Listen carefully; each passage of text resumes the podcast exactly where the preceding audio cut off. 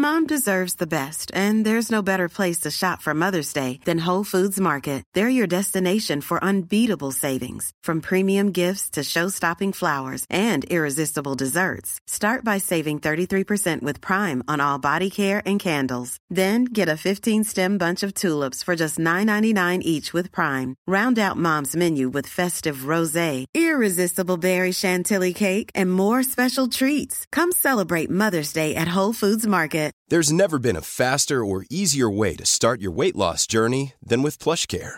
PlushCare accepts most insurance plans and gives you online access to board-certified physicians who can prescribe FDA-approved weight loss medications like Wegovy and Zepbound for those who qualify. Take charge of your health and speak with a board-certified physician about a weight loss plan that's right for you. Get started today at plushcare.com slash weight loss. That's plushcare.com slash weight loss. plushcare.com slash weight loss. Millions of people have lost weight with personalized plans from Noom, like Evan, who can't stand salads and still lost 50 pounds. Salads generally for most people are the easy button, right? For me, that wasn't an option. I never really was a salad guy. That's just not who I am. But Noom worked for me. Get your personalized plan today at Noom.com. Real Noom user compensated to provide their story. In four weeks, the typical Noom user can expect to lose one to two pounds per week. Individual results may vary. I think that I've got something hormonal going on too because I obviously I still don't have periods, but um, I have been taking note of when I feel the crappiest to try and track it. And one of the weird things that I used to get when I was a teenager seemed to be slightly mm. coming back to my hormonal cycle. Do you ever get this? When I'm coming on my period, I get really spooked. Like I sort of, it's like I see things behind me, or like it's really weird. Oh, that, I that see is something I shadowy don't- figures in the corner and stuff like that. Oh. Is it? Yeah. Do, do you think it's a, a kind of like a, a sort of a hyper vigilance kind of anxious state, so that you're kind of on high alert? Yeah. Yes, I bet Yeah. it's my cave woman brain being like, oh, yeah. In fact, it probably is a rising cortisol, isn't it? Because you're Mm. you're going, oh, I'm a meek, bleeding sack of flesh for the next couple of days. I better hide in the corner from all the woolly mammoths or something. I have no idea, but. I did used to get more anxious around my period, so it's probably that. But it just um, there's so much to be anxious about that actually feels practical. Um, yeah, it's that there's like a spooky spectre behind me all the time. this actually, you know, this is Halloween special, kind of it is almost, isn't it? Yeah. almost.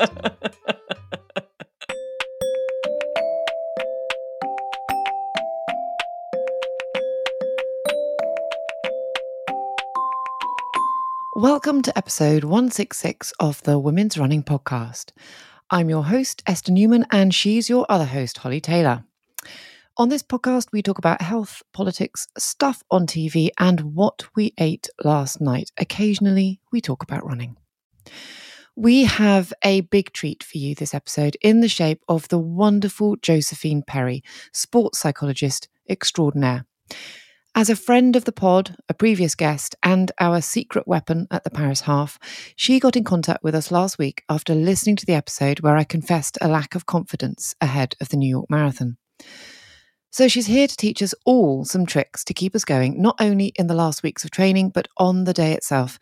Because as we all know, the struggle is very often in our minds rather than our legs. Warning, I'm a snivelling wreck by the end but her advice is a godsend for anyone facing a big goal and really easy to do at home. Big news. We're holding a live event on the evening of the 9th of November in Sweaty Betty in Battersea Power Station.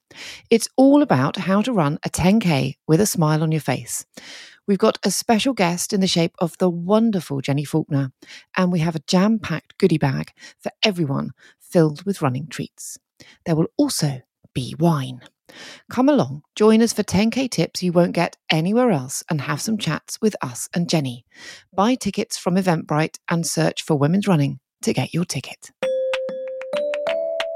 This episode is sponsored by You Perform. You Perform Active Collagen is the UK's number one sports collagen supplement.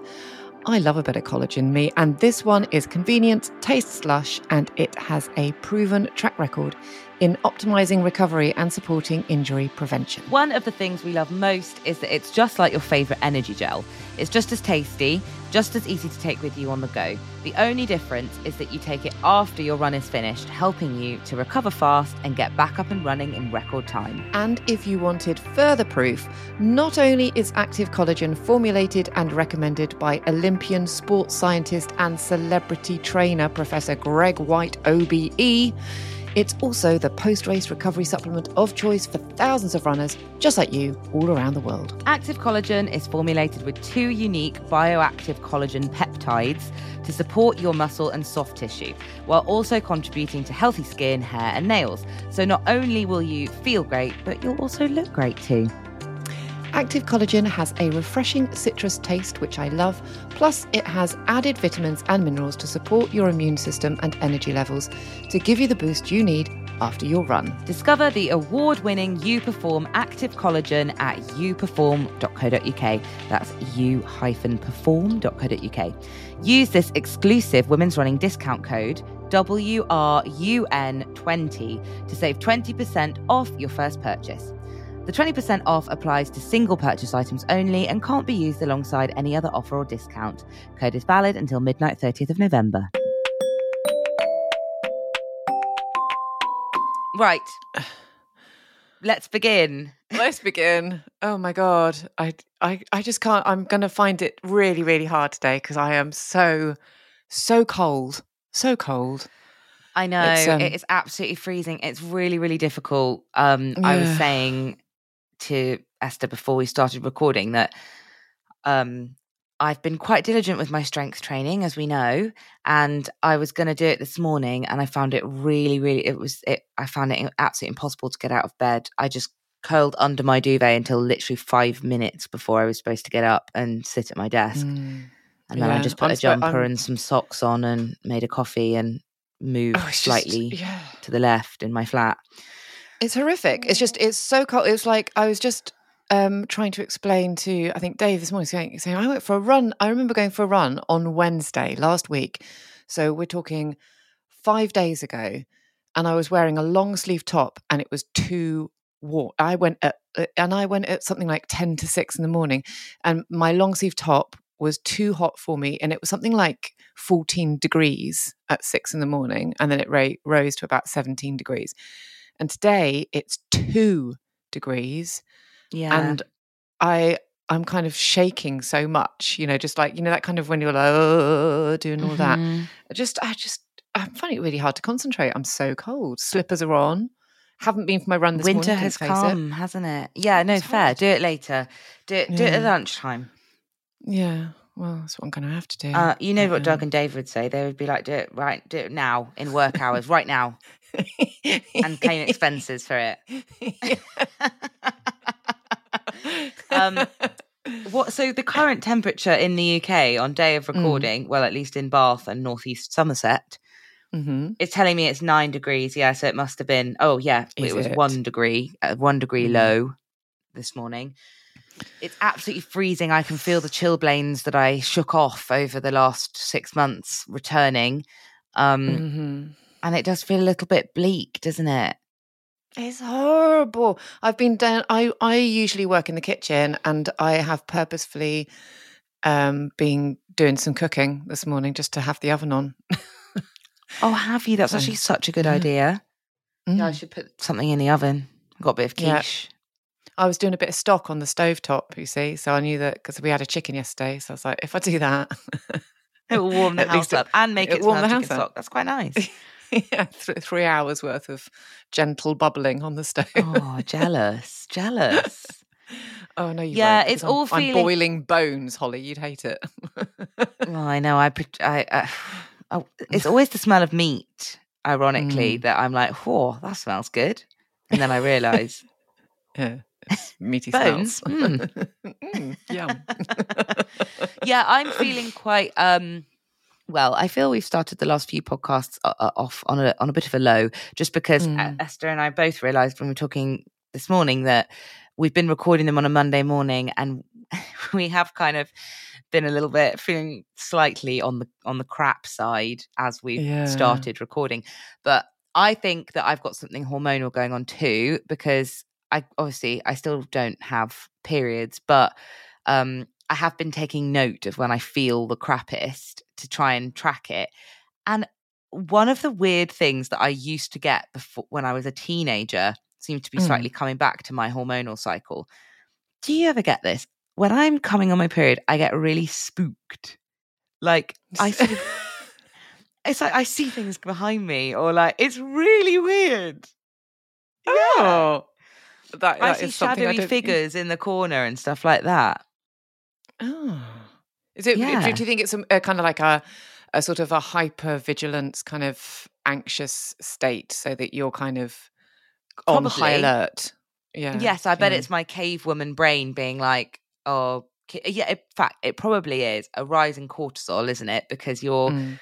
you're going, oh, I'm a sort of I don't know, meek, bleeding sack of flesh for the next couple of days. I better hide in the corner from all the woolly mammoths or something. I have no Yeah. idea, but I did used to get more anxious around my period, so it's probably that. But it just um, there's so much to be anxious about that actually feels practical. That rather than my usual worry, uh, worrying I'm going to sort of like uh, suddenly stop breathing or uh, I don't know heartbeat myself to death or whatever. Instead, it's um yeah, it's that there's like a spooky spectre behind me all the time. this actually, you know, this is Halloween special, kind of. it is almost, isn't it? Yeah. Almost. Oh, God. dear. Yeah. Oh, I love that. Um, We should actually do a Halloween special um, next week when we do. Uh, would it be next week? I think next week or the week after. We should Mm. tell our running. It will be the week. It will be next week. Okay, so I think we should tell a running horror story. Oh, well, like make it up or actually a horror Uh, story I from mean, the we could make it up with a with a kind of torch under our chins.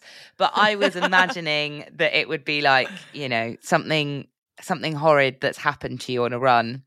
Um, Mhm. So it doesn't actually have to be spooky in nature, but we can we can make it spooky by being like, and I didn't I didn't have any tissues in the portaloo. Um, And uh, if you would like to send them in for a spooky storytelling, I would absolutely love that. And I can see by Esther's eyes that she would too. I know. I totally would. I would love that. I'm just I'm just trying to figure out how I can make my running sound spooky.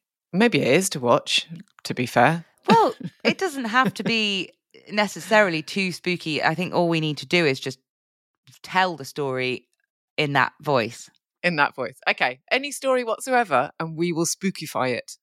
and we'll spookify Yeah. it for you. That's a Halloween treat coming your way next week. Please send in your stories. WR podcast at anthem.co.uk or join us on Discord. Um, you can get in touch. In fact, I've been wanting to do this for ages, but people can What? actually send voice notes on Discord. I don't know whether our lovely Discord lot know this, but you could send us your own spooky telling and do the voice yourself. And we Oh, can and give then we to play it. Dave. Yeah, to do something can with what audibly to do with it. Yeah. So if you'd like to send in a running horror story, you know, for example, forgetting the tissues in the portaloo, uh, having Mhm. to stick your hand down a portaloo because you've dropped something down there, not speaking Mhm. from experience at all about that, uh, something like that. or or anything involving black cats or owls or um yeah. what are other spooky familiars? Foxes, Uh, badgers. ladders? Are they?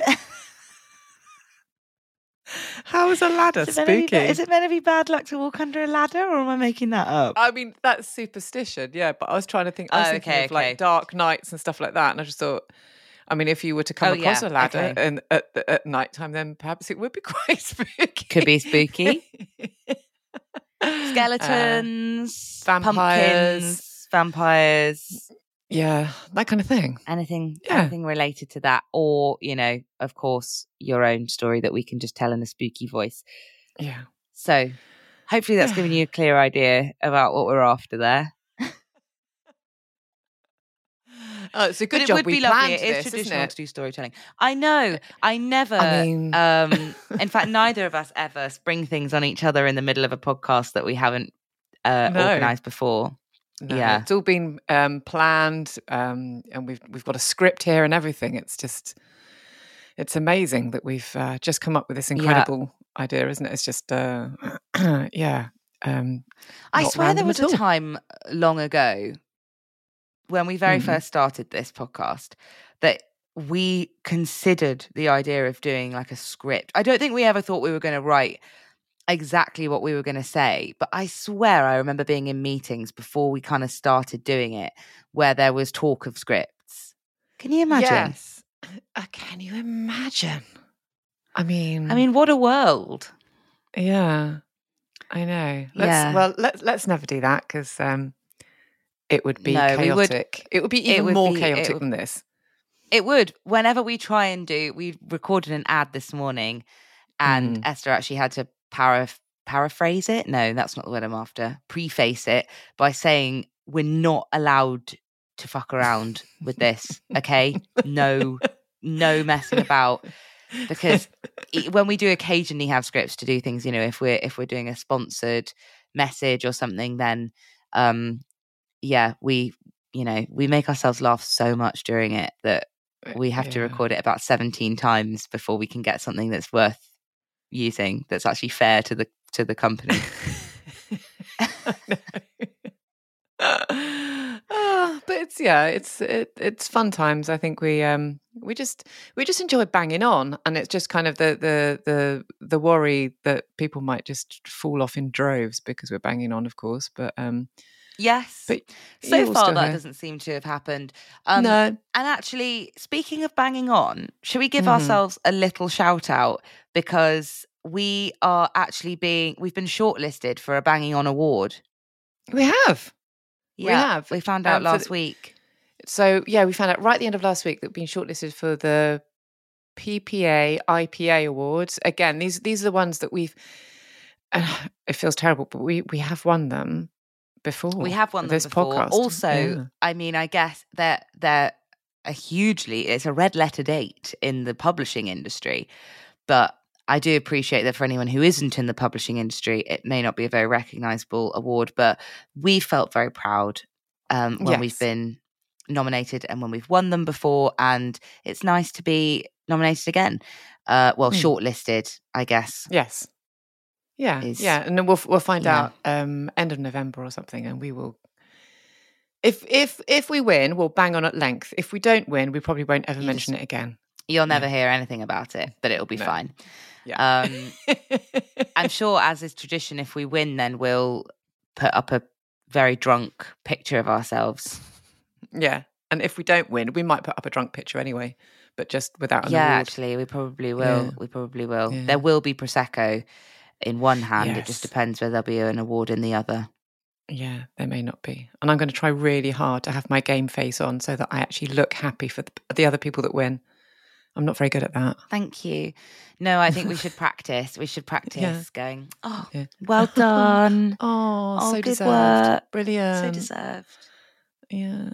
but it is because of because of you guys um actually genuinely i'm going to be a bit serious now because Mm-hmm. Oh, without i am i've suddenly gone very serious that without you guys listening um and you know telling your friends and i know how brilliant you guys are at doing that uh, and it's so so helpful and amazing to for us because it means that we can carry on doing it basically um, because That's they would have shut true. it shut this mad project down a long time ago if we hadn't actually had any Yeah. any interest in it. So super true super true yeah yeah yeah um yeah it's really really exciting and it just yeah it just culminates in an evening out for me and holly where we do get really stupidly drunk and say stupid things on the train on the way home too loudly um, Yeah.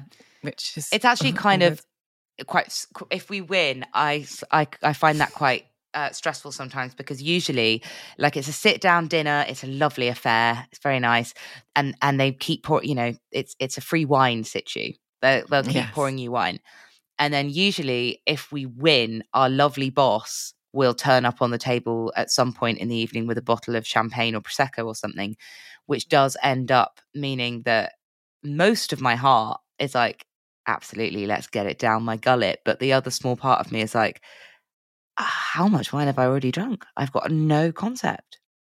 It's one of those, I like a wedding, like a wedding. You've got no which is clue. why no clue not at all and and it starts at a weird time in the afternoon and it's you always think it's um eight o'clock at night and it's not it's three o'clock in the afternoon and you're absolutely shit-faced on yeah, you know and you come out time. in in the come in out in daylight daylight sometimes. Yeah, have to get on a train and then inevitably because it's holly and not because it's me because you know what i'm like inevitably start talking to complete strangers on the train Oh yeah, yeah, yeah. Mm. Oh, I thought you were going to say inevitably because it's me. Get another bottle of prosecco to drink on the train. Actually, That that's a- can that's an. Esther Newman special. on that the is way actually home. what yeah should we get another one got a thirst on yeah and then yeah, we will engage in conversation with a with a random person, usually Yeah. who says something like, "But why isn't there a men's running podcast?" Or oh my uh, god i remember that yeah yeah, something like that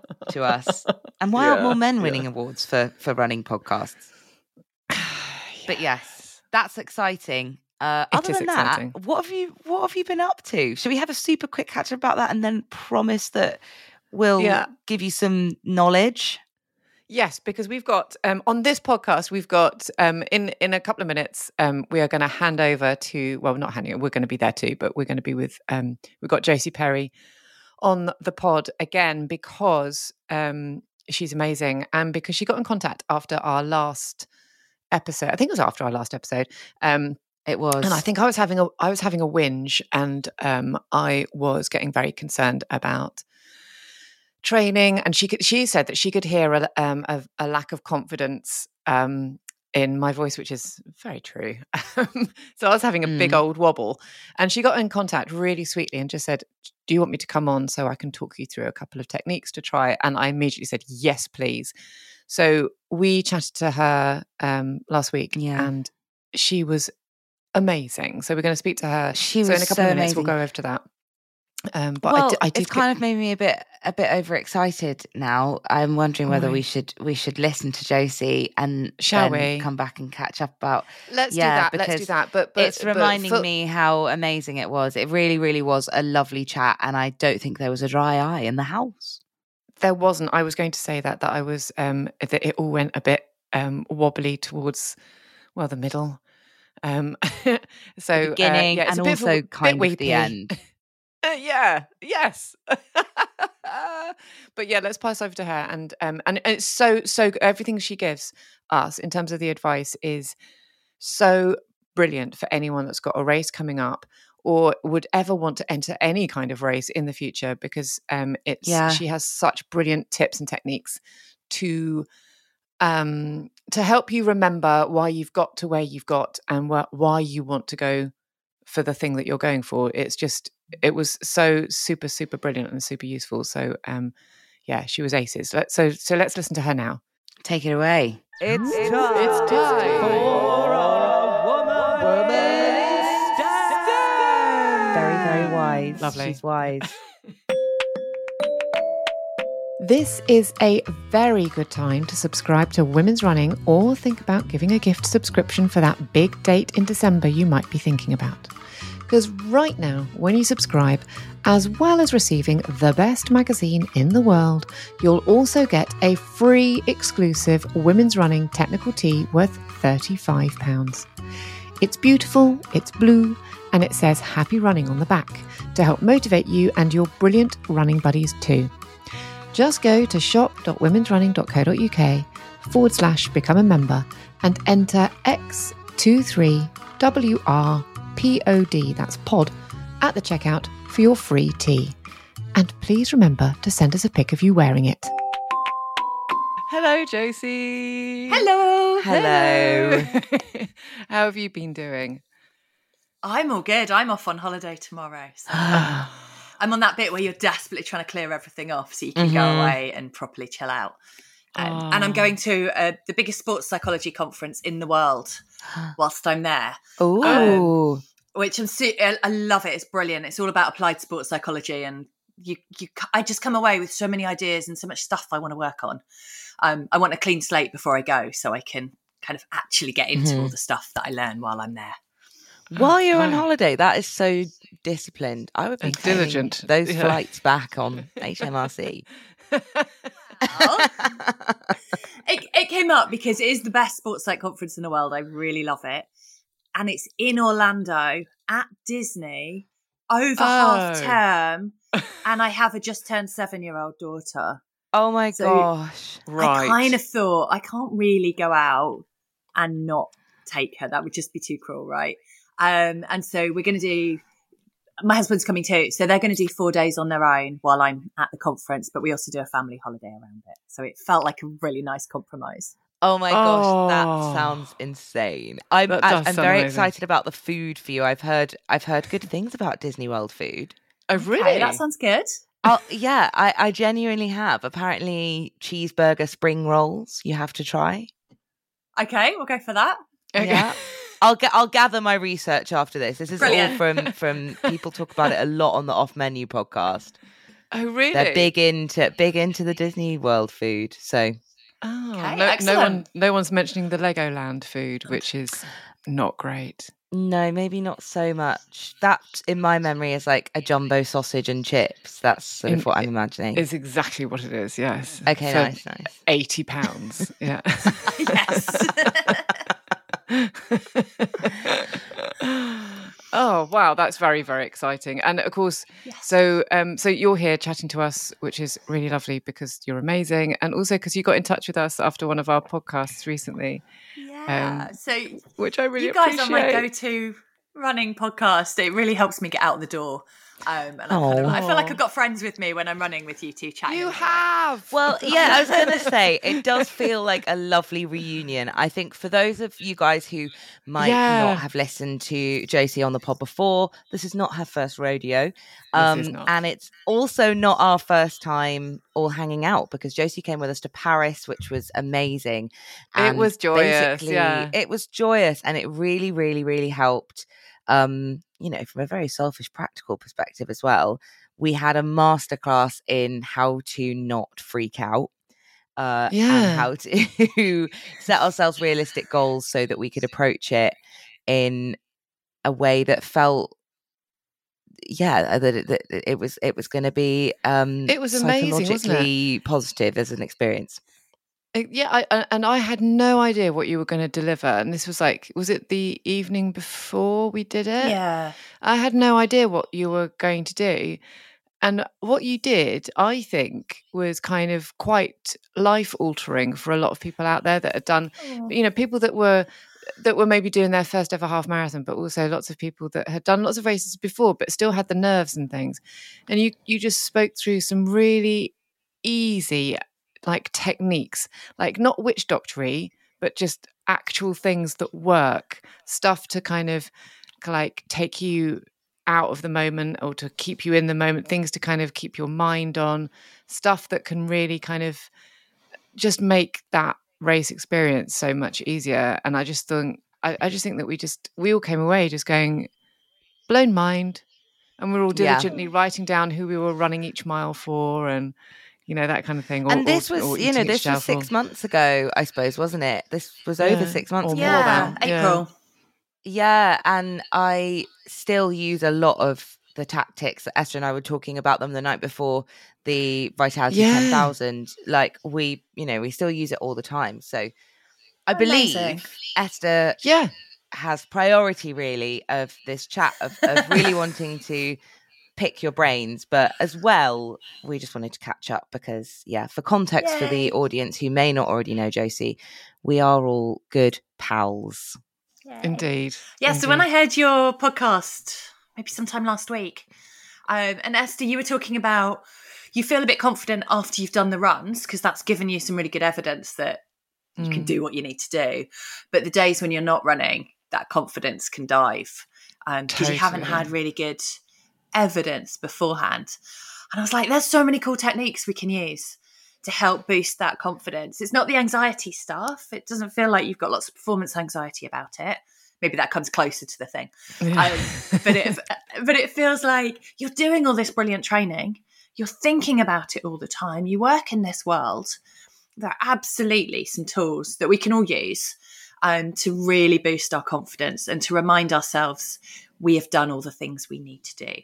So yeah, I thought if that would help, it might be a good opportunity to chat through it. Yeah, it would so help because I don't know if like I mean loads of people I know are going to be training right now for like autumn marathons or, or or thinking about spring marathons that they might might have signed up for, and um and I'm sure I'm, I really hope it's not just me. It's the it's that sort of feeling. It's not. It's kind of it, it's it's it's so bad at the moment that it's not even just on the days that I don't run where all of my confidence drains out of my ass. It's like it's as soon as I finished a run.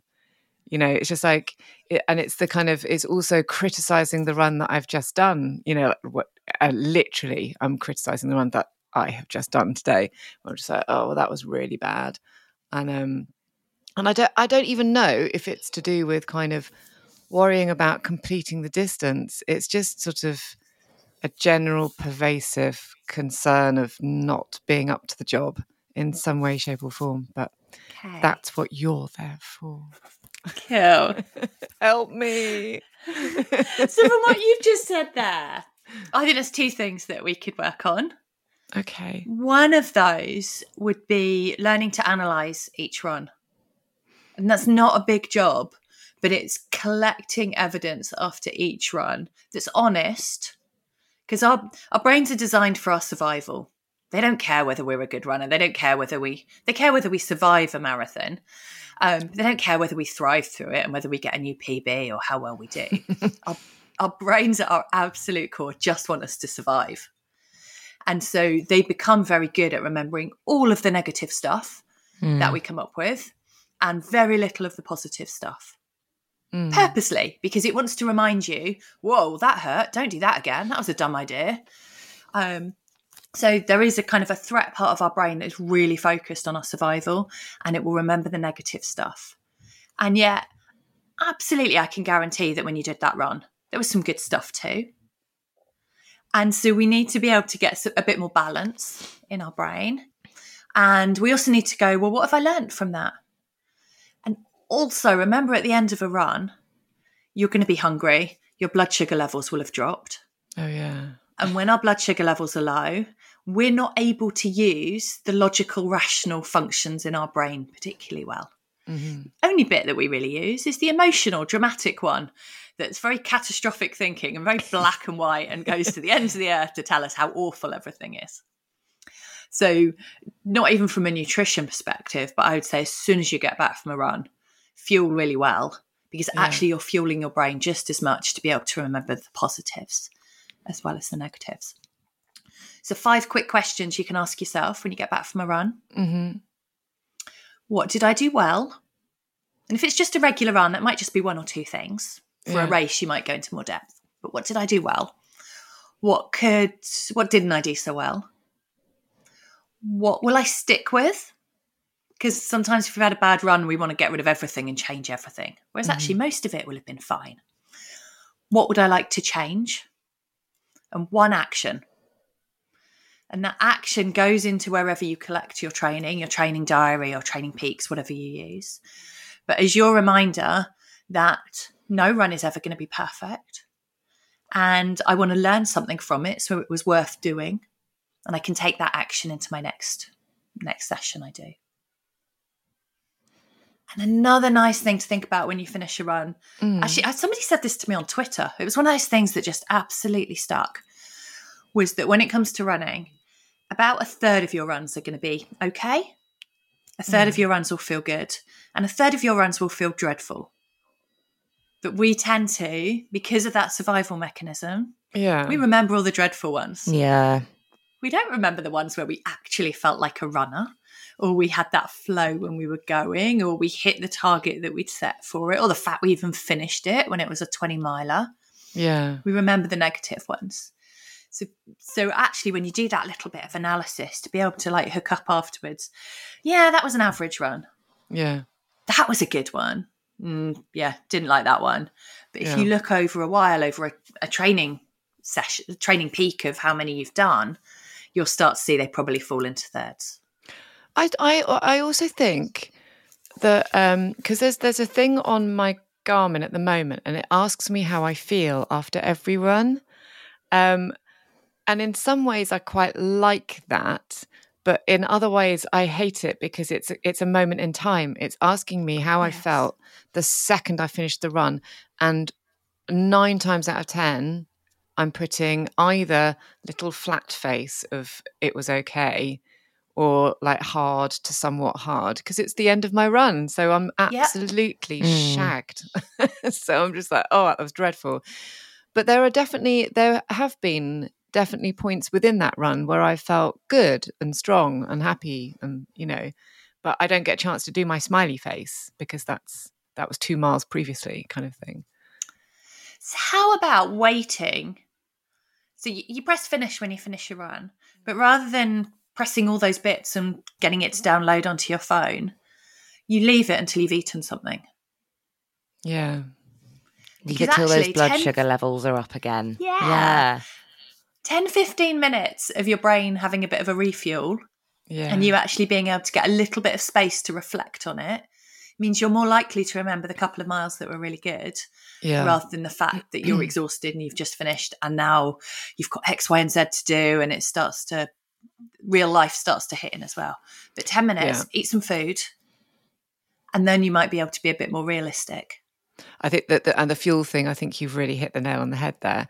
That also, and I'm I, again, I really hope this resonates with other people that are listening. That the fueling is something that has kind of completely gone out the window slightly because, um, and it's not to do with the long runs at the weekend. That's fine. I've got that sorted. But the the the shorter runs in the week, they're now anywhere between seven, eight, nine miles. But I still, because I'm still considering them short miles, uh, short runs.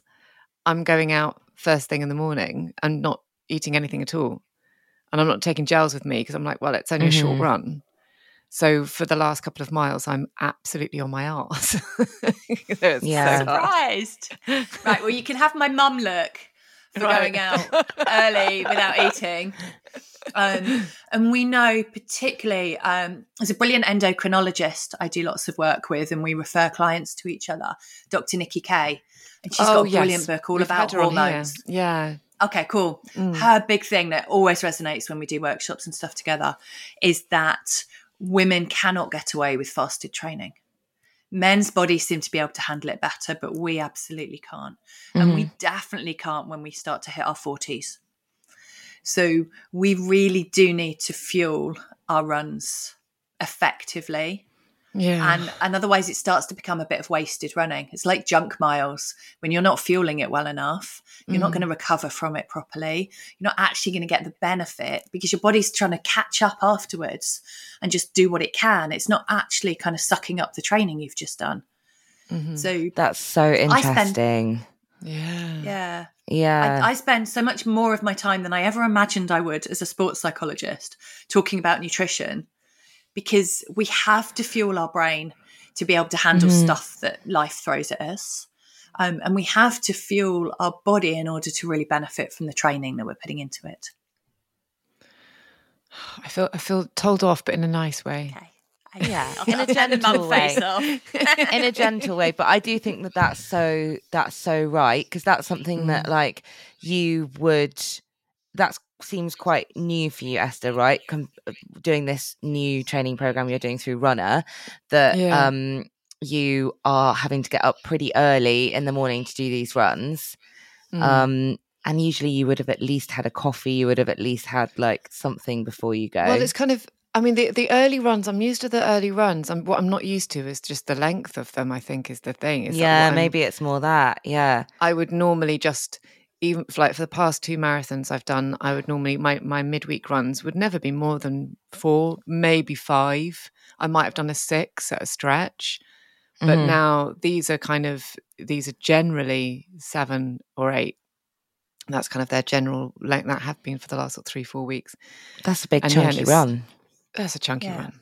Yeah, it's a Mhm. tough gig. Yeah. So I always think take something out with you if you're going for about 45 minutes or over. yeah. um, because that's going to help you recover afterwards. It's going to help you not have kind of mid run tantrums.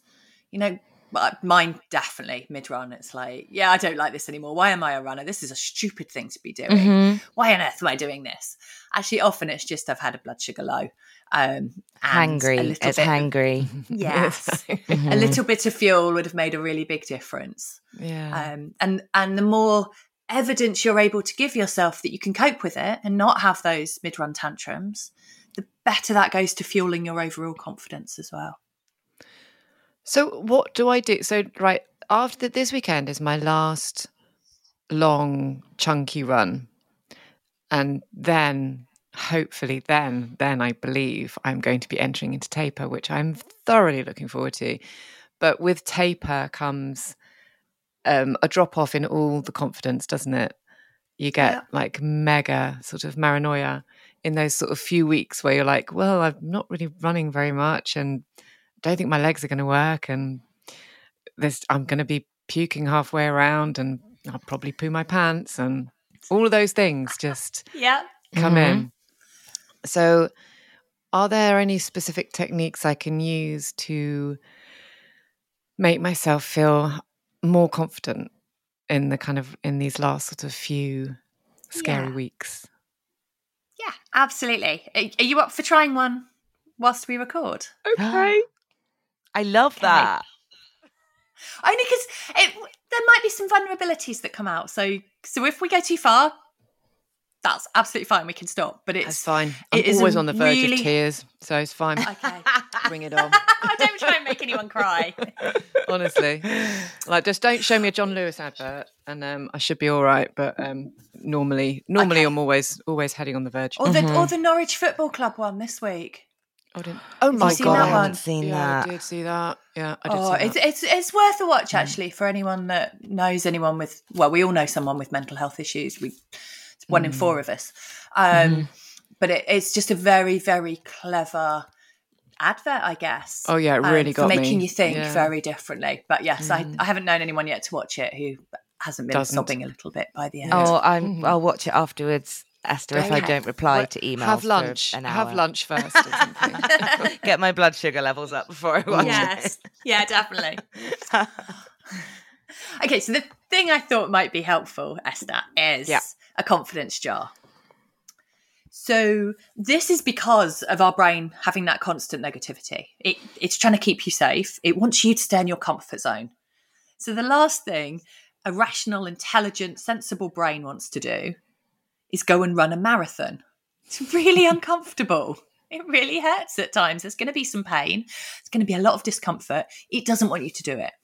So it's going to get really good over the next few weeks of giving you every single reason why you shouldn't do it. Every time you sneeze, it's going to be telling you you've got a cold and you're poorly. Um, every time you feel a slight niggle, it'll be telling you you're injured. Every time you get another work deadline or something else comes in, it'll be pointing out, oh, maybe you shouldn't go. Maybe you should find an excuse. And it mm-hmm. gets so good at this that when it starts to get that that anxiety, it sends round adrenaline and, and cortisol around your body, floods your body with them. And that can actually make you feel genuinely really ill. So I've known athletes that have travelled over to big, big races and never made the start line because the anxiety was just so strong that it they genuinely felt that they were too poorly, they had a virus, they shouldn't go and race. So it can have a really strong physio- physiological effect on our body. So because you've got that part of your brain that's looking out for you, it loves you. Um, it just wants you to stay safe, and it's giving you all these reasons why you shouldn't go and do this scary thing. We have to give it the reasons why we're going to do it. And I love doing this in something that's very visual. And I, I'll literally put this in the post to you afterwards today. So you have a little jar that every time your brain goes, You can't do that, you go, I can, I've got evidence. So we want something physical. Um, um, the athletes I work with, they keep theirs in their kit bags. I get brilliant photos from around the world of where their little we call them tubes of truth normally. So their little tube of truth is on their bedside table in their hotel room before they go off and they do a big event. But it's like your fake brain to remind you of all the stuff you can do. Okay. So we'll do a shortened version. yeah. You can add to this and keep on adding more and more. It should be a living, breathing thing that you add to. Okay.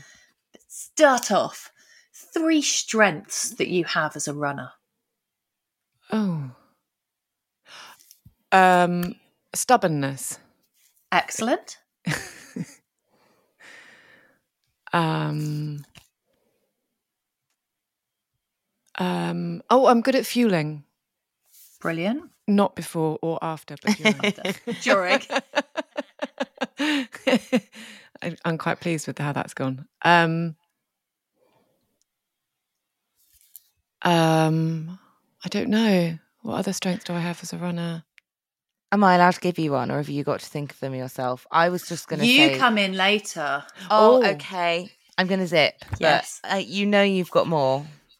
Okay. Um, I feel like a I feel like a sort of mum uh, while you're in a spelling bee or something. I like, trying not to know, whisper the I know, answers. no, no. It's A. It's A R. Um, um, um, um, um, um, um, um. I'm gonna say strong quads. There you go. Epic. But also, more of my mum look. Okay. You should have those to hand. They should be at the front of your brain. We all should as runners, or as any as people. Mm-hmm. We should all know what our biggest strengths are because we should be using them every day to be brilliant.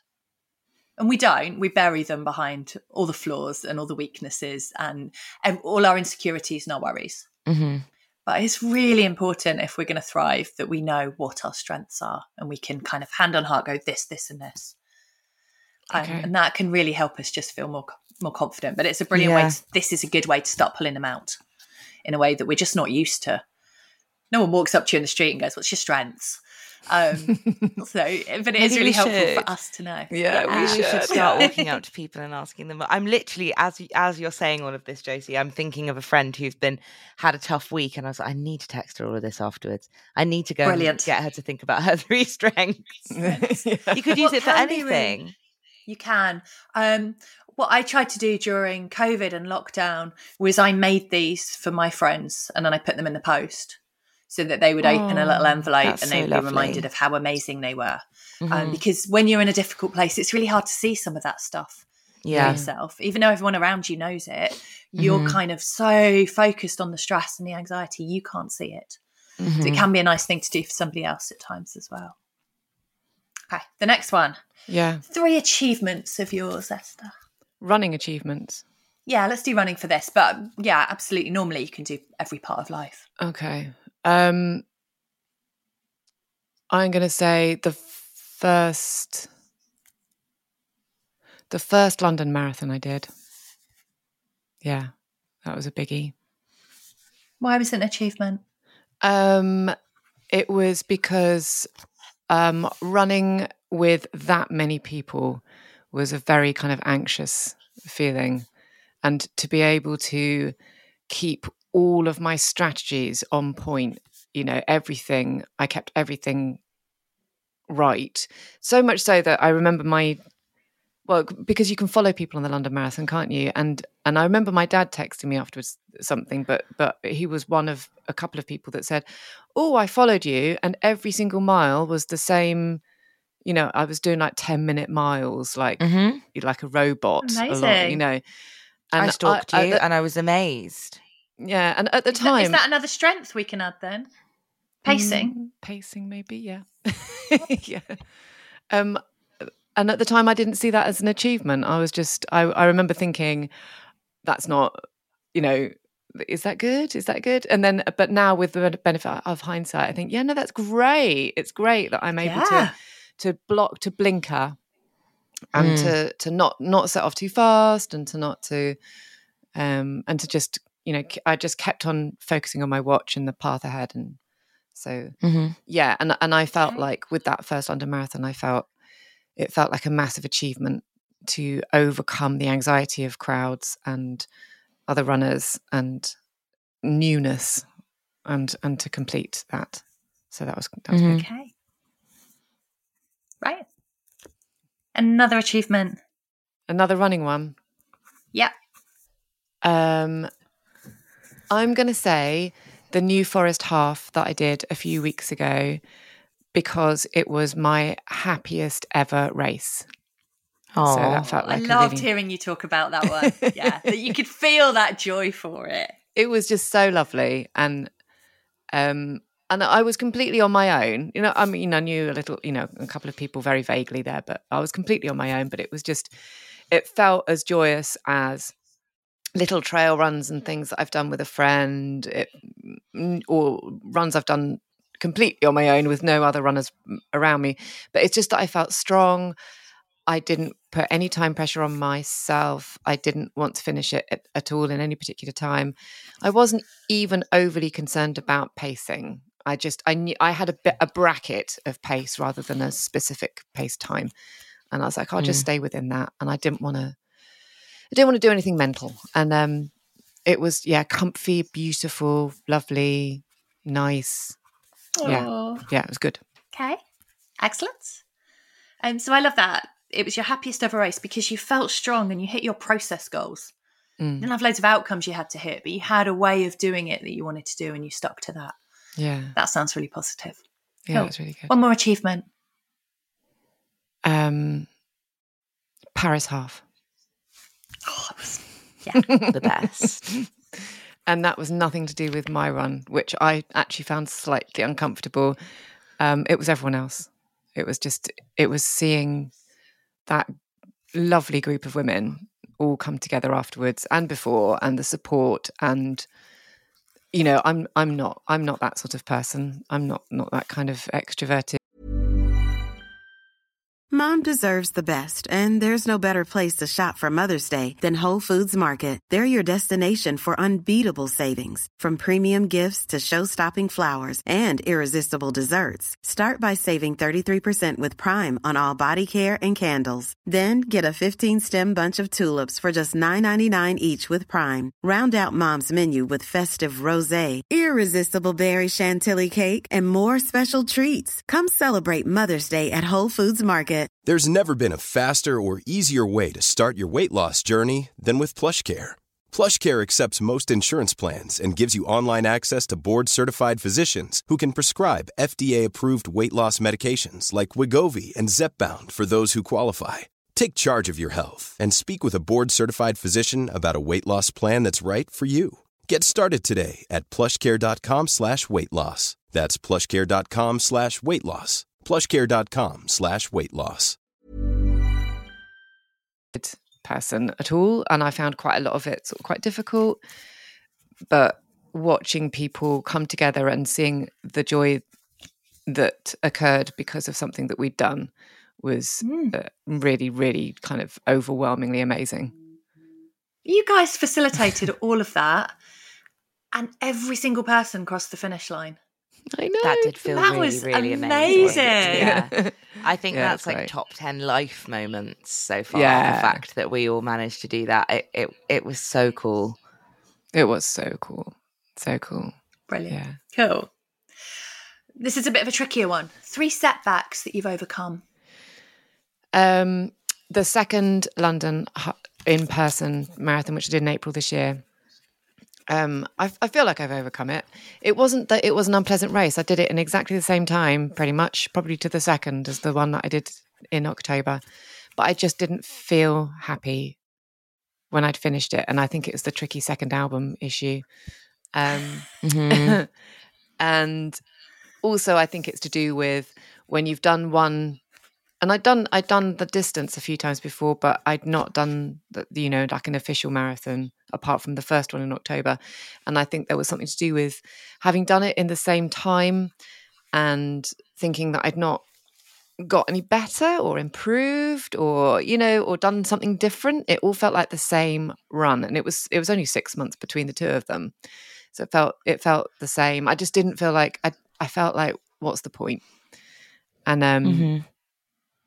And I just I just feel like going on from that I just I felt like I needed to seek out different kind of goals, different different reasons for doing things, rather than I knew that PBs couldn't be ever my goal because I'm never going to be a fast runner, and I don't want to be. And it was it was come it was finding the peace in that. Do you know what I mean? It's like Yeah. that my my reason for running races can't be those very obvious goals that lots of people run races for. It wasn't that sort of time. So it was kind of I, I liked eventually looking back at that second marathon thinking to myself, actually that's kind of pushed me into thinking I'm going to find it I'll find a different goal, which is to see a different place or um, to have a, another experience. And I think like the the um, the New Forest half was something that kind of really really helped because it was another Yeah. race, but it was so it was like yin yang, so different, um, very different experience, and very kind of happy. So it was just sort of, um, I mean, I, I I did enjoy that second London, but um, yeah, it kind of I think that felt like a setback, and I I feel like I've learned from it. Amazing. Are there any other setbacks you've learned from? Uh, um, always carry tissue paper in my backpack now. That is a good one. Mm. Yeah, we'll add that. Yeah. That was a learn. Um, because dock leaves weren't weren't fun. Oh, Didn't do the trick. Mm. Uh, no, I don't. I can't. Oh, probably. I can't think of anything. that's okay. Can't. That's one to log for to, when you when your little jar arrives to put it in. Yeah, I think. Um, something. a difficult thing you've achieved in running. So not so it's not necessarily about the achievement. It's about you did something difficult. Um, yeah, I did. I did. In in the first year that I was in in the job, like doing doing women's running, I ran um, that Bath Beat. Um, oh no, it wasn't the first year. No, no, no. I tell you what. Sorry, I'm going to change that completely. It was it was a couple of years ago, and I did the Bath Beat, which is a 26 mile loop of Bath, trail, walk, run, um, with my friend Laura, and it was absolutely delightful. It was really, really, really good fun, and it's it's a, a gorgeous run. But what was difficult was that I had done very little training beforehand, um, and I'd done. Um, I think I'd done a half. I think I'd run a half on on road. I'd done no elevation, and this had something like two thousand feet or something. It was it was really toppy, and there was big stairs at the end, and there's all this sort of stuff. And I was running it, and and Laura at the time was training for I think Race to the Stones, and so she'd been doing lots of kind of ultra training and things. And I, it felt really, really, really difficult, really difficult. But we, and I maybe this is the wrong answer to this. Maybe this is something. that Maybe this is a setback one. I don't know, but I remember I can now look back at that and think, Jesus Christ, I did that after doing. I only did 13 miles on road, and then I went and did 26 miles trail with like vertical climbs and while eating rock cake you know there was a lot of multitasking going on so that was difficult and and but so brilliant when we finished that i immediately wanted to do it the following year it was amazing it was and i don't really get races like that very often so that was great um i don't know is that a difficult thing if i answered the wrong Totally. But Yeah. also Mhm. this isn't about having to sit in every category. It's about Mm. giving you memories that remind you you can do really difficult things. So when your brain starts going to the, oh, can I do this? It's like you've got evidence you can. You did a difficult thing and you survived it. You finished it. Eating rock cakes. Eating Amazing. rock cakes. But there are there are a lot of Uh, other races that have been really really super difficult, and I think Holly's probably witnessed me doing a few of those. Like Berlin was hard. Mm. Um, I tell you what was really super hard Do you remember that the virtual bath half that we did that we hadn't even signed up to when we did that? We both had That quite was a tough time when we did that, to be hard. honest. I feel Yeah. like that was very early into the days of the podcast as well. Yeah. And I, I did. I feel like we're we're very honest with our audience now, and they know the ins and outs of exactly. I think they would be able to tell if we if we said we felt a certain way about something and we didn't. But back in at that time, I really Yeah. felt like because we had started doing this kind of workshop thing as like this is going to help you run the best half marathon and you're going to feel brilliant and look at us go we're going to do it. And then we both kind of saw each other afterwards like we i think we'd recorded the pod episode and been like oh, it was great it was great. I think esther was a bit mm. more honest but i remember then seeing you afterwards and us both being like actually that was like really really crap. Like It not great shit, not it? great. It it, was, was- just it- shit it was so hard Yeah. to do without without support and i had a friend running it with me and i still found it incredibly difficult and i think that you on your own esther i, I really would have potentially given up but you didn't and i think that that's Mm, a really important thing.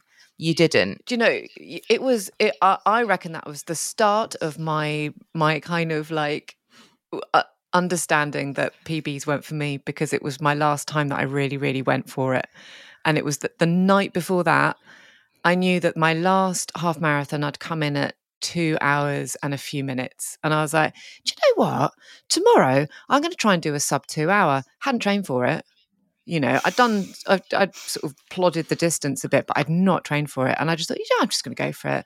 So I just checked up the pacing and I was like, oh, nine, oh, nine each mile. Yeah, I'll do that. And because I'd never trained for it, it was the most painful and the most unrewarding half marathon I've ever done. Just going up and down on the towpath, felt like shit, really, really painful. Did it in two hours and two minutes. You know, so all of that pain for no gain. And so it's the fastest half I have ever done. And after that, I was like, right, that's it. I wash my hands of this PB nonsense. I'm never doing it again. And that, like, you know, the New Forest half, I think I did it in two hours 10. And I was like, it's lovely. Cool. so, All yeah, that was So- hard. Brilliant. So, Holly, this is where you come in. okay Three things. This is where we want no crying. 3 Mm-hmm. things you really admire about Esther. oh god i'm literally going to cry already I'm already crying.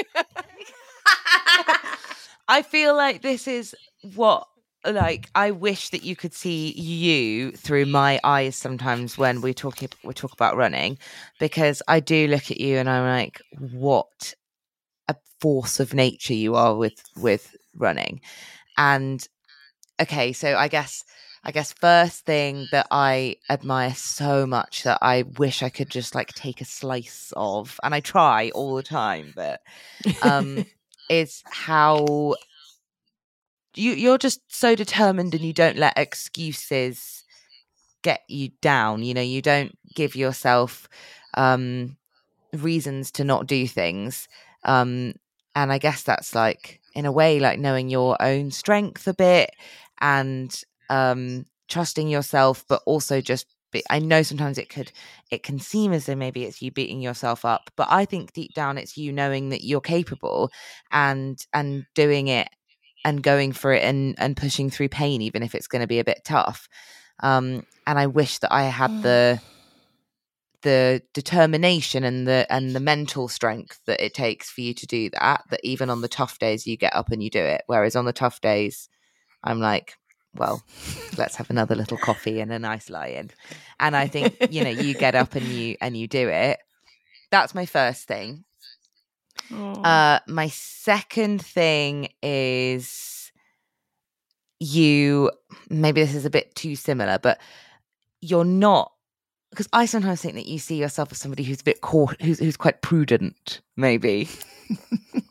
like I think I think sometimes you think, oh, I'm I'm quite a careful, cautious person, and I think that you're you're someone who like who likes to know, you know, if we're going somewhere together, Esther will have printed out the train tickets three weeks before or whatever.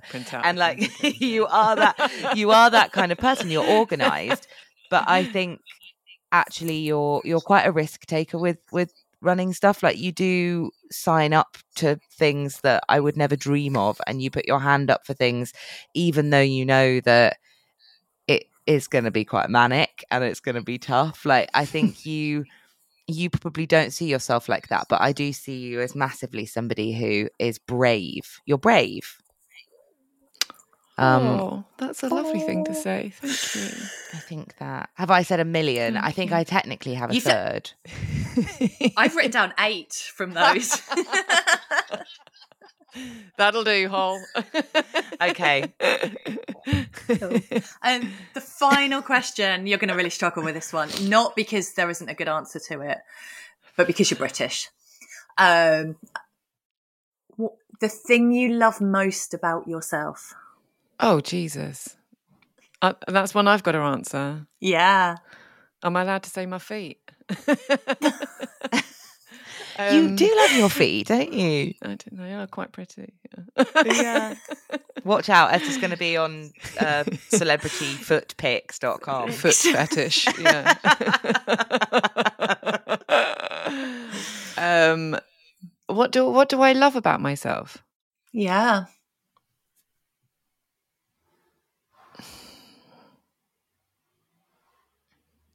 Big silence. Not great for a podcast, is it? Um, uh, audibly awkward.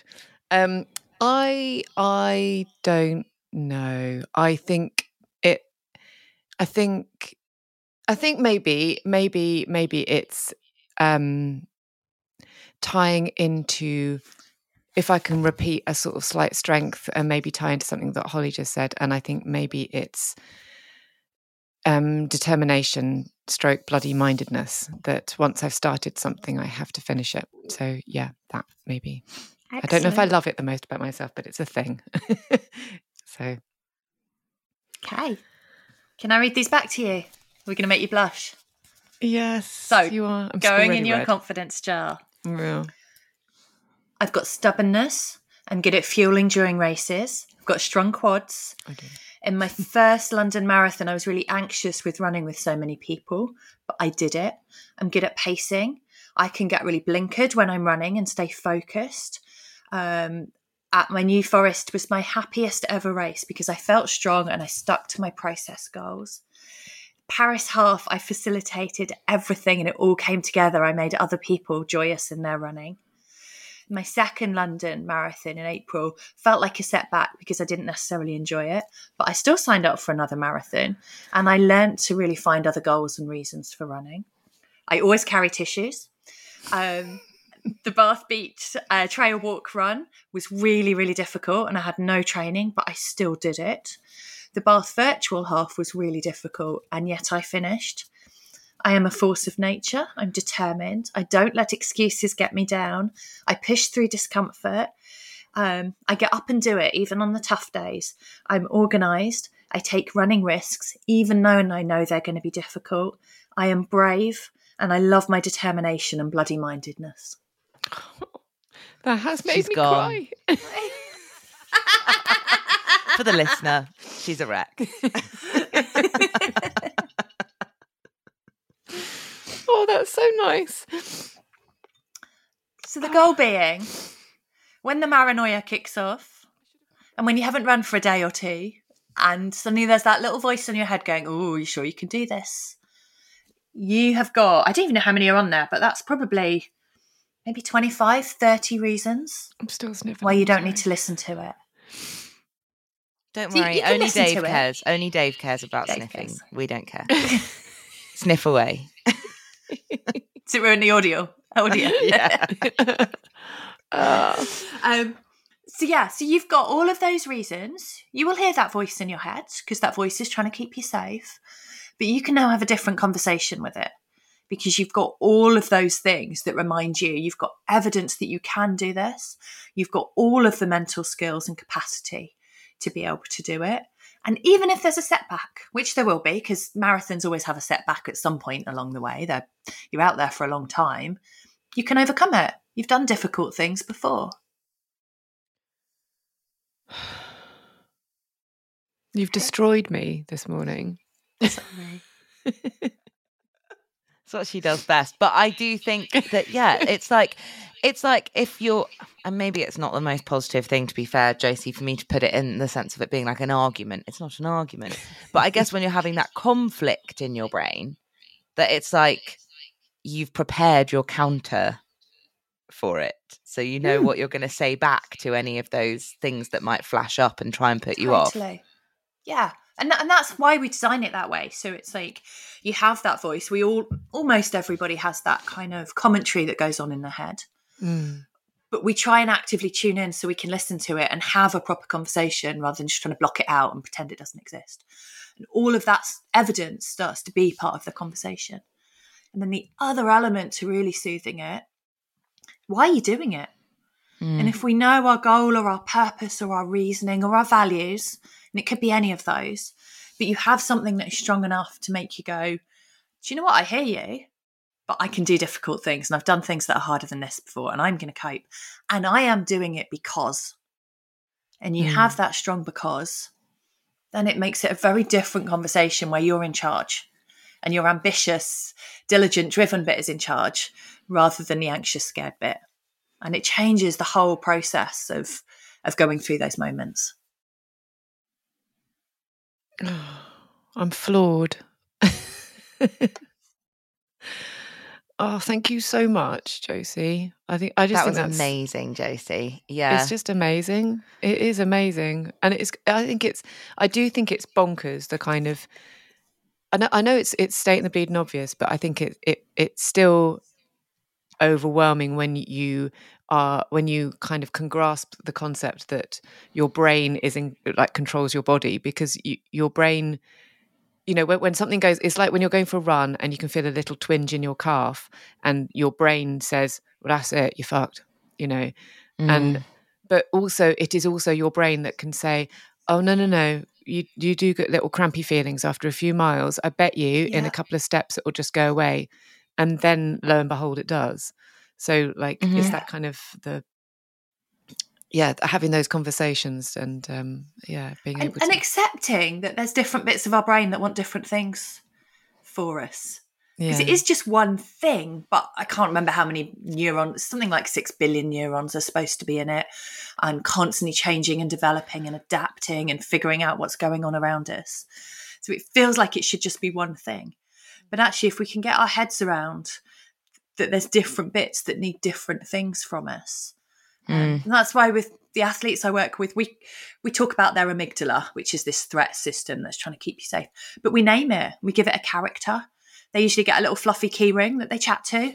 Um, but Love you- that. when you really get to know it, it can change massively how you behave and how you respond to it. Um, and so listening to it and being able to pick up the themes of the things it says to you mean as soon as those thoughts pop up, instead of being like, yes, you're right, I should stop, you get to think very clearly.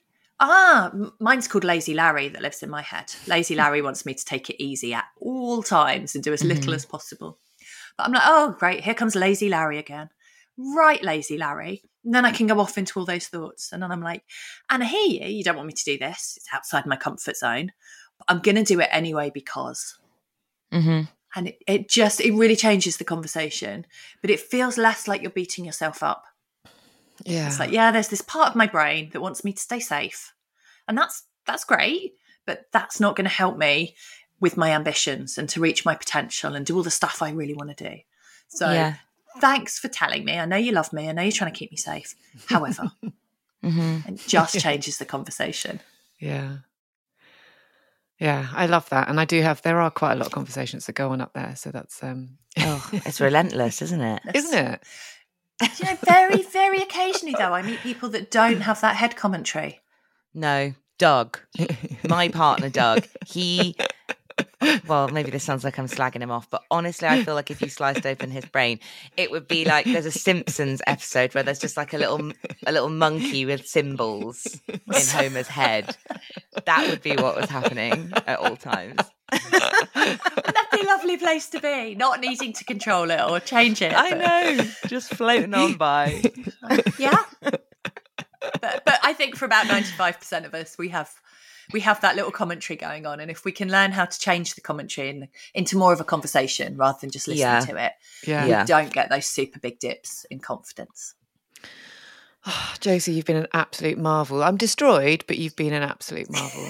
It's been fab. Thank you, Josie. It's been so lovely to catch up as well. It's has. been- I hope that anyone listening, if you've got, you know, if if even if it's not a marathon, if you've got a big race coming up, then take all of that in and yeah, maybe get a pen and paper out and pause those questions as we go along so that you can answer them yourself. Make your own confidence yeah. jar. That Or is truth a really juice. good idea, Hol. Really good idea, Mm. Hol. Spoken like a true professional. Oh, thank you. Oh, God, thank don't you so much, we're guys. All, Thank we're all being very professional today. Apart from me, who's just crying Apart from quietly in the corner. Hol, I've got some big news. Oh yeah. You know, we do a very brilliant actual magazine as well as this podcast, yeah? I, I'm aware and sometimes involved. Well, you can get your hands, if you don't have it already, on your very first copy of Women's Running for just 99p because you're our pod squad. 99p. That's actually amazing. That's like not that much more than a Freddo. it's not. I don't even know if Freddos cost more than 99p. Yeah, they might do, go actually. They might do, yeah. so all you need to do is go to shop.womensrunning.co.uk and enter podcast when it asks you for a promotion code and you'll get a copy for 99p. Isn't that lovely? That sounds epic to me. Um. Uh. Well. Right. Yeah. No. That was yeah. a whole bag of emotions. I found that very Oh, yeah. emotional, just from the perspective of watching you like have some kind of realizations, I suppose, during that chat. Yeah, it was um it was amazing. I I yeah, it was it was really it was really uh, I I don't want to say upsetting because it wasn't upsetting, but it was very very emotional. And I think I think to be fair, I think training for a long distance is emotional. I think if you're if you're training for anything, actually I don't know, no, scrap the long distance. Training for any goal is emotional because it's Mhm. it's for a lot of us it's it's a, a distance or a thing that we may never have done before or if we have done it before we're we're aiming for like another kind of goal within that kind of that that race and it's it it's just the culmination of effort you know you're, you i know we've said it loads of times before but the race day is not the thing it's all of the fucking training it's not you know, for me, it's not the 5th of November when I do the New York Marathon. It's the fact that I started training in June. It's been my entire summer. It's been like a third of the year of dedicated training.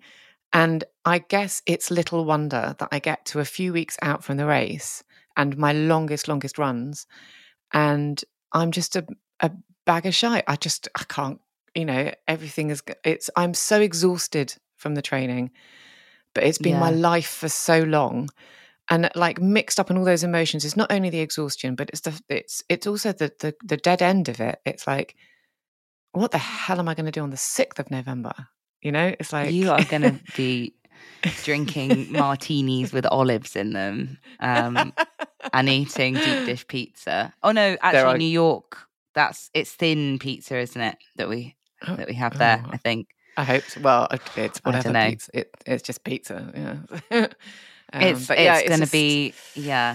There's going to be many many yeah. treats to look forward to. Maybe it Mm. worth. I mean, having something in the diary that's like because Doug was saying this to me the other day, and I think that Mm. even me, and I am very, very easy on myself famously. I actually did a self care quiz the other day that was like, you could be even easier on yourself. And I was like, oh my God. But um, it, it, um, I, he was like, one thing that I do forget to do a little bit sometimes is like I'm rushing around. And um, I think I view the fact that I might you know, lie in bed and scroll on my phone this morning, for example, instead of getting up and doing my strength training as being easy on myself. But actually, what Mm. I am doing is being a bit horrid to myself. I'm saying you're a bit crap and you're rubbish and you're not good enough to do this. I think the one thing that we really should all be easier on ourselves with is the bit afterwards. Like, don't have too many conversations in your brain before the training thing, before whatever it is Mm. that you're dreading, before the big, you know, the job interview, the whatever it is. Like, go into it and try not to kind of have too much back and forth if you can possibly avoid it with excuses or with telling yourself you're rubbish. Just get it done. The mm. conversation in our brains, I think, should be afterwards because that's when it gets difficult. That's when you start to go, well, you, you know, you built up so much for that, didn't you? And what it's done now, what you, you know, what good did that do? Or you weren't It's even very good at that, or you didn't. That's Yeah. when the tough bit comes in, and that's when the self love, if you pardon the expression, sounding a little bit like wanking. Um, Indeed. that that's when that comes into it. I think where it's like Mm. you need to celebrate your wins, and um, Yeah, yeah. you know, making sure that you carve out time to actually because it's you know we all feel our brains will feel however they're going to feel after a big thing and especially something like a marathon that's so mentally draining. But also to an extent you Mhm. get to decide how you feel a little bit. You might feel a bit rubbish but you get to choose to go okay i feel a bit crap but i'm still going to make sure that i carve out some time to whatever it, that it looks like for you.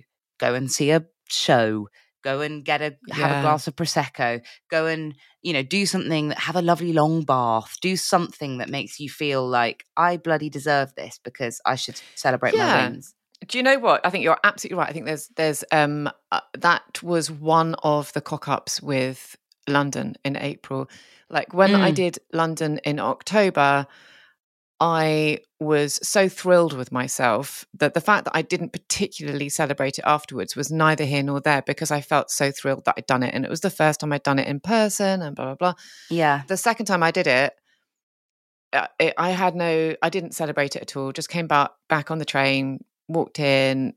You know, I mean, people around me were were were chuffed for me on my behalf and stuff, but I didn't do anything. I hadn't booked anything in, and I've realised now, as a grown up, it's a bit like birthday celebrations, a bit like those.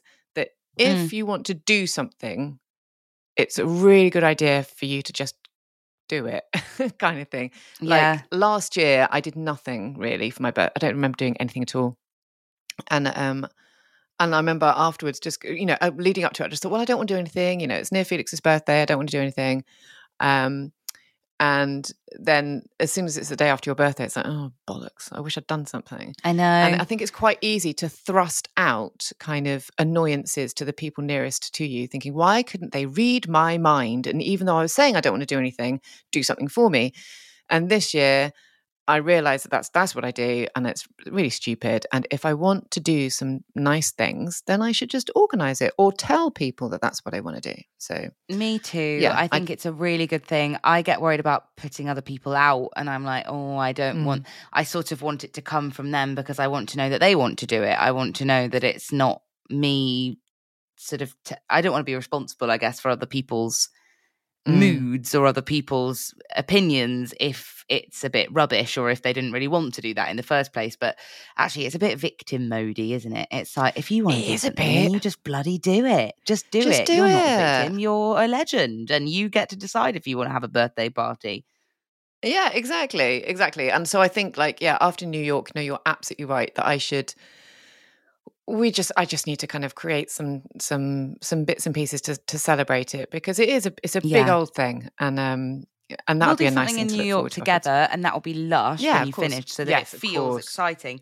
But I also Yeah. think it is worth like, like you saying about um about London before when it was like, it's hard to ride that wave, isn't it? You get on the train. Mm. And the euphoria starts to disappear, and then when you got when you Yeah. get home, and it's just you know Dave and the kids and normal life, and people need packed lunches making, and people and it just all yeah. dissipates. Whereas I think it's a good idea to try and keep your ride your wave of of feeling really really euphoric that you've done this amazing thing um that will do some great things in New York but also maybe a night when you get home you should be Yeah, like I'm going to get on the have I'm going to get a bottle in and yeah Mm. yeah I think that would be like nice And it is, do you know, it, it feels really, really weird now though because we are three weeks away. whole three I know weeks. I can't believe it. I'm. I feel Fucking awful hell. because I've got nothing to worry about apart from a long haul flight. I feel so selfish that I don't feel like I'm allowed to say to you that it's uh it's um only three weeks away. But yeah, It's only three It's weeks. away. also- But the, the nice the nice thing there is that I Mm. have just done my very very longest run.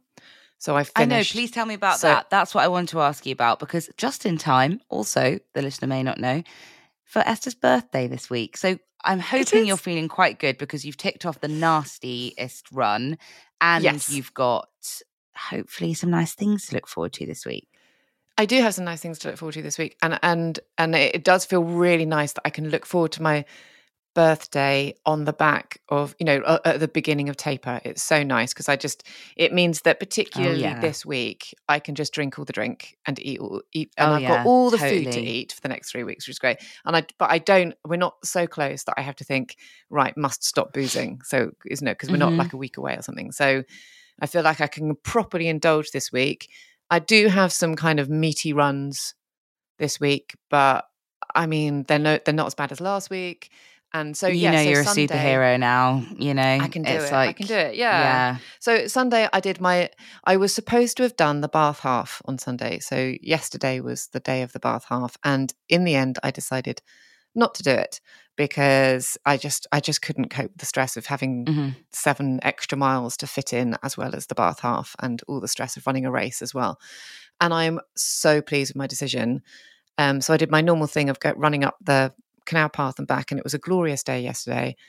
Um, and on my plan, I was supposed to be doing a progressively faster 20 miles. Um, so and and I kind of I did a thing. It's really nice because uh, when you turn on your Garmin because it links into Runna, you can either accept the run that you've been given, or you can choose to not accept it. So I dismissed it, but Oh, I wrote on my hand. I wrote on my hand the paces I should be trying to trying to get to. Um, so I because it was like you know after six miles do this and after six miles do this kind of thing. Um, so I wrote that on my hand so I'd have it as a reference. Um, and it was great, and I did it. Actually, I did it, and it was fine. And so my last, I'd say my last five, six, five miles were all under ten minute miles.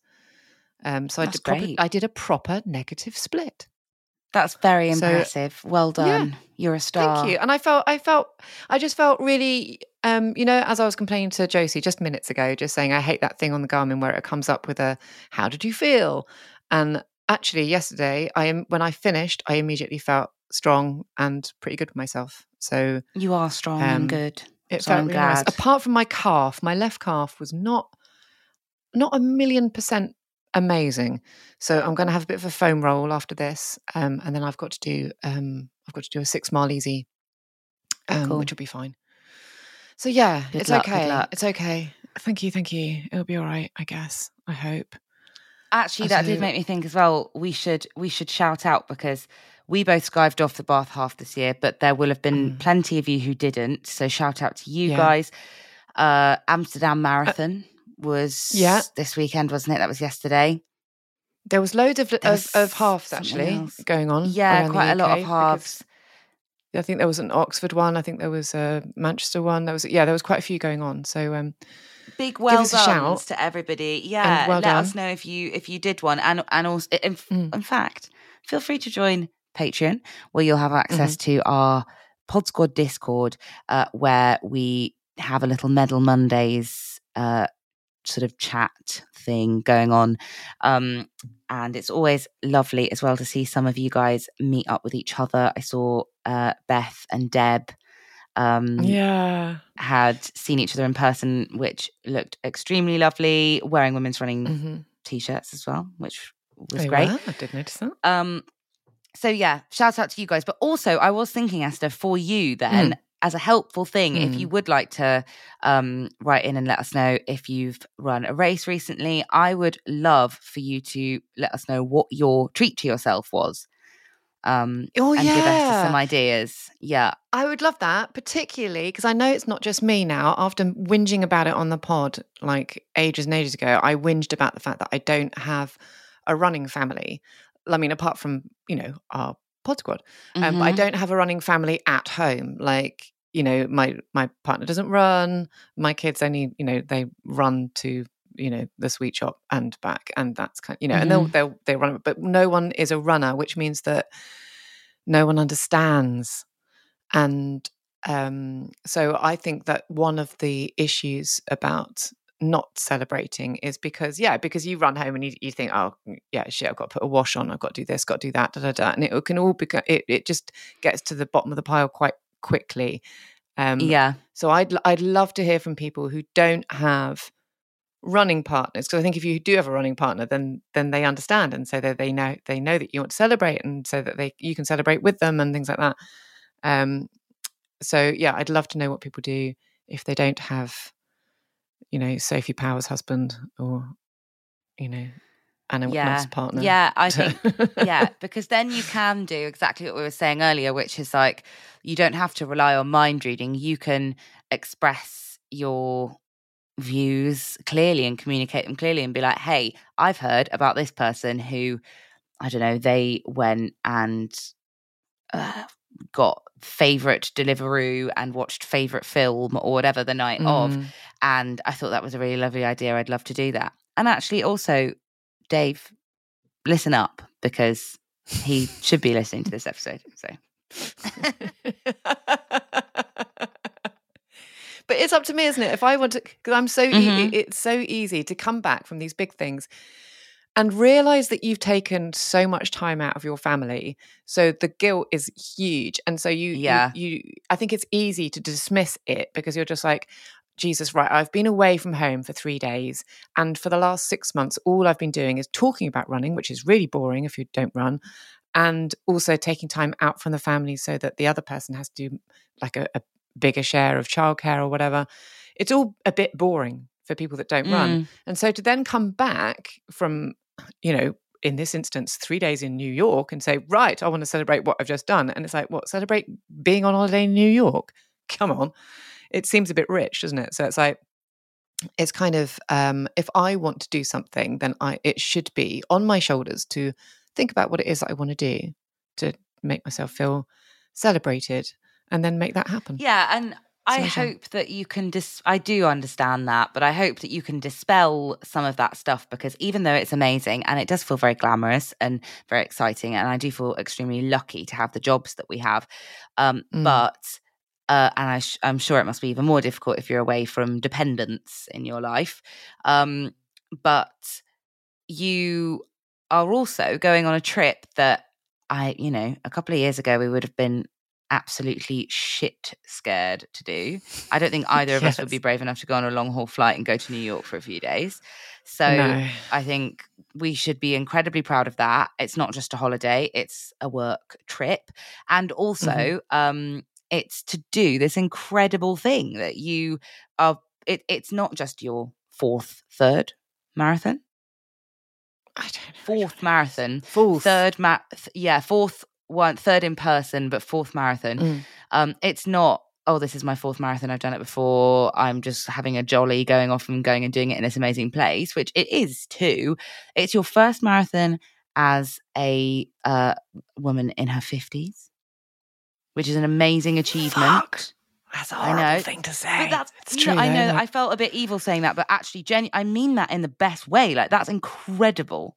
That's a new age category that you're dominating, and um, and it's an it's an uh, that's an incredible thing to do, and yeah, it is exhausting, and you've trained so hard, and I hope that you can yeah rid yourself of any of that guilt, and you're not asking too much of people by being like, can we take an evening to just celebrate how marvelous I am? Because you are. That does that is that is crazy, isn't it? Fifty. I'll be fifty. You will. You'll be a half centenet. Sorry. Why am I saying all of this? stop it! Stop it! yeah.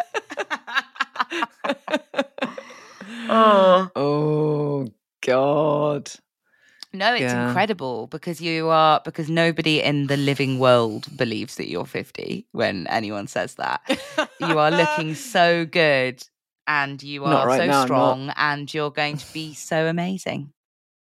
tell you what, I I tell you what we could do, Mm. And and and I don't know how much fear this would strike into your heart, but I would love, just for the stats, I would love to do a park run within the first month of turning 50 because I will have moved up from, I won't be V45 to 49. I'm going to be V50, which means I've got a hope in hell of bothering the lower numbers. So that'd be quite Oh, good, yeah. yeah, let's do it. We could either do it as part of your taper or we could do it um, when you get back if you want so that we can feel a bit more relaxed. oh, I'll do it when we get back. Then we go for Yeah. coffee afterwards. Be nice. Oh, yeah. Big pastry, big pastry. Oh, but as soon as we do get back, one of the big things, the big things we have to do, um, is like so we get back on the sixth, and then Yeah. that goes Oh, you're so straight professional. into. I know, right? um, the big thing we have to do is on the 9th of November, we are going to be in that London at Sweaty Betty in Battersea Power Station, doing a live event with Jenni Falconer, and we have got tickets that you can get to come along. Um, it's in the evening, so on a Thursday. So hopefully, it's kind of easy for people that live, uh, you know, in London to get to. Um, and we're going to be doing an evening all about running a 10k. Um, with lots of tips and advice and fun stories. It's going to be a live pod record. We're going to film it. Um, we're going to have goodie bags. We have got a spectacular wine thing going on, and I don't think I've I'm even really sent, have I sent excited that to about you. the wine thing. have I sent Uh, it to you? The oh well, you you told. I haven't seen a picture of it. You told me about the the the potential, but is that? Please send me the picture. Oh my god, it's great! It's like you know, you get wine in a can. Yeah. So it's lots of wine in cans and stuff. They're, they're going to be Oh, supplied from an enormous can of wine. So like there's going to be a great big kind of refrigerated um, can, and there's going to be a lovely person who's going to be giving us- us the wine that we would like. So that's that's rather fun, isn't it? So yeah, Oh I know, I know. How cool is that? I'm I gonna get actual wine. I know it's going to be brilliant. So we've got so we've got that. We've got goodie bags, which are worth quite a lot of money because there's some um you get some sweaty Betty socks in there. You've got some sachets of Kollo in there, the nice collagen drink. Mhm. Um and you've got um um oh you got our bookazine, which is worth eight pounds. I know. That's I realise that some of you may have already got that, but you can get another Hmm. one. Give it to a friend. Oh, sorry, and and I Um, keep on calling it bookazine. I need to not do that. Sorry, it's our special issue of the magazine, which is the How to Run Yes. 10K. we um, have discovered during the marketing of get. this that nobody knows what a bookazine Nobody says- is. Um, No. Nobody says It's a bad, anymore. bad word. Bad word. Bad word. Uh, bad word. but yeah, anyway, it is going to be yeah. it's going to be awesome, isn't it? Um, very gonna very exciting. You'll even get a women's running bag. I don't think will. that's going to be the thing you're most excited about, uh, but they might be. you know you'll get one anyway. It's Yeah, going to be a joy. um, I'm really really gonna be excited. We've been uh, practicing for our little show in terms of what we're going to say. I can't believe we've got Jenni. That's been uh, such an exciting thing that we couldn't announce last week when we uh, put the tickets out um, Mhm. Because we need to confirm that that was definitely happening before we told everybody. And then she went, "No, I'm not." Um, but Jenni Falconer is definitely joining us, and it is going to be a really lovely opportunity. There's going to be some audience participation. Bring Oh, yeah. some of your running tales of various kinds, um, because we're going to be asking you for some for some bits. Not if you don't want to. Audience participation is my heaven. Other people's hell, I appreciate. So uh, Yes, you won't absolutely. be forced. Not obligatory, involved, not obligatory, but, um, yeah, Yeah. that would be that would be fun. And uh, and we'll we've got time before and after for just general chats. So just kind of milling about, drinking wine, having a browse of what's on offer in Sweaty Betty Battersea. Um, It's just Yeah, going to be like a little girls' night out, women's night It's out. It's going to be lovely. It's going to be lovely. I will put the link in the show notes. Links can fall off show notes, we've discovered. Um, so if you would like to come and the link has fallen off, then um, you just need to go to Eventbrite and search for women's running and it will pop up. I'm going to pop some stuff on stories over the next couple of days as well. Um, just so that we've got, I don't think we've announced it whatsoever on socials yet. So um, I'm going to do a little bit of that. Uh, but yeah, it would be a joy to see so many of you in person. It might feel a bit scary, but, um, and I totally understand. Um, but honestly, the, the meetups that we've had, you know, the vitality, um, things that we've done before when we went to Paris together on holiday, which seems Yeah. mental. Um, Yeah. That was six months ago now, but it feels A long time ago. a long time Yeah. ago. Um, that yeah, anything like that, it would be um, it would be really really lush um, to see you because it always ends up being the most cozy, lovely, welcoming, warm group, and it there's there's nothing um, frightening or intimidating about the Pod Squad. They're a good bunch, Not at all. and big Not at fans all. of Love Is Blind. Yeah. yes, indeed they are. And it- actually, um, also, if there are any wobbles about, um, if you're worried about turning, if you don't know anyone and you haven't come to one of our events before and you might be coming on your own, it's quite a small, cozy space, isn't it? So we're not talking Mm. hundreds and hundreds of people. So there's, there's, um, so it's not lots and lots of people that that you have to navigate. Um, be quite sort of intimate, I believe, is the word. Yeah, yeah. It's So, not going to be yeah. hundreds of people. It, you know, if if you're a bit nervous about vitality because of the amount of people, um, Mm. it's going to be more like Paris numbers of people. Um, it it's quite small, um, and just Mhm. a chance to get together and, and have a chat and a glass of wine and meet like minded runners as well. I think that so often is a thing that um, Mm. I forget to say in our genuinely in our just sort of Yeah. marketing but um, but you know i know that that's a thing that as esther was saying earlier if you've got people in your life who don't necessarily get it then come and have an evening out with some people who do yeah, absolutely. I could not have said that better myself. That's that's the thing. And we've we've been watching this happen all over the place, haven't we? And it's been so lovely to see women find each other essentially and whether that's because um they they they become friends because of geography you know um through through the pod that they meet up and and suddenly they realize that actually they live in the same vicinity and they can go to park runs or to races or whatever and meet up there which is wonderful um, or, or even if we're like bloody miles away to meet up at events like this it does gives you give you that kind of that wonderful warm feeling of knowing that you are surrounded by people that yeah absolutely get it and mm-hmm. that will always support you and be your cheer squad when you're running yeah especially if you don't particularly have that at home um, which i don't so you know defo um, it's just defo it's a wonderful thing. It's a wonderful thing. So yeah, do come. Be lovely to see you. do come see you there can't wait Yeah. we're going to be so jet lagged but it's going to be epic Thank you for listening. Come and join us on Patreon. You can get a ton of extra Pod Squad benefits from just £2 a month, including newsletters, live chats, and you can join our exclusive Discord community for friendly chat and support with like minded women runners. Go to patreon.com forward slash women's running to find out more. This podcast was recorded over Zencastr. The producer and composer was David Newman. Please hit like and subscribe. That way you won't miss the next episode. Do please email us at wrpodcast at anthem.co.uk with any questions or running stories, as we would love to include them in a future podcast. Happy running.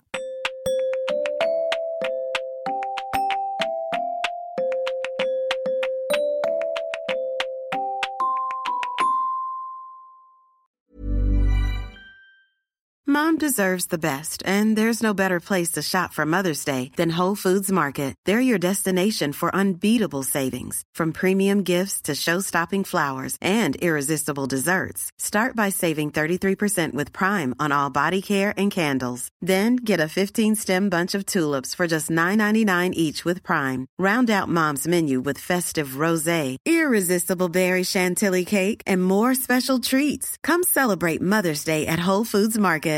Mom deserves the best, and there's no better place to shop for Mother's Day than Whole Foods Market. They're your destination for unbeatable savings, from premium gifts to show-stopping flowers and irresistible desserts. Start by saving 33% with Prime on all body care and candles. Then get a 15-stem bunch of tulips for just $9.99 each with Prime. Round out Mom's menu with festive rosé, irresistible berry chantilly cake, and more special treats. Come celebrate Mother's Day at Whole Foods Market. Imagine the softest sheets you've ever felt. Now imagine them getting even softer over time. That's what you'll feel with Boll and Branch's organic cotton sheets. In a recent customer survey, 96% replied that Bowl and Branch sheets get softer with every wash. Start getting your best night's sleep in these sheets that get softer and softer for years to come. Try their sheets with a 30-night guarantee. Plus, get 15% off your first order at bollandbranch.com. Code BUTTERY. Exclusions apply. See site for details.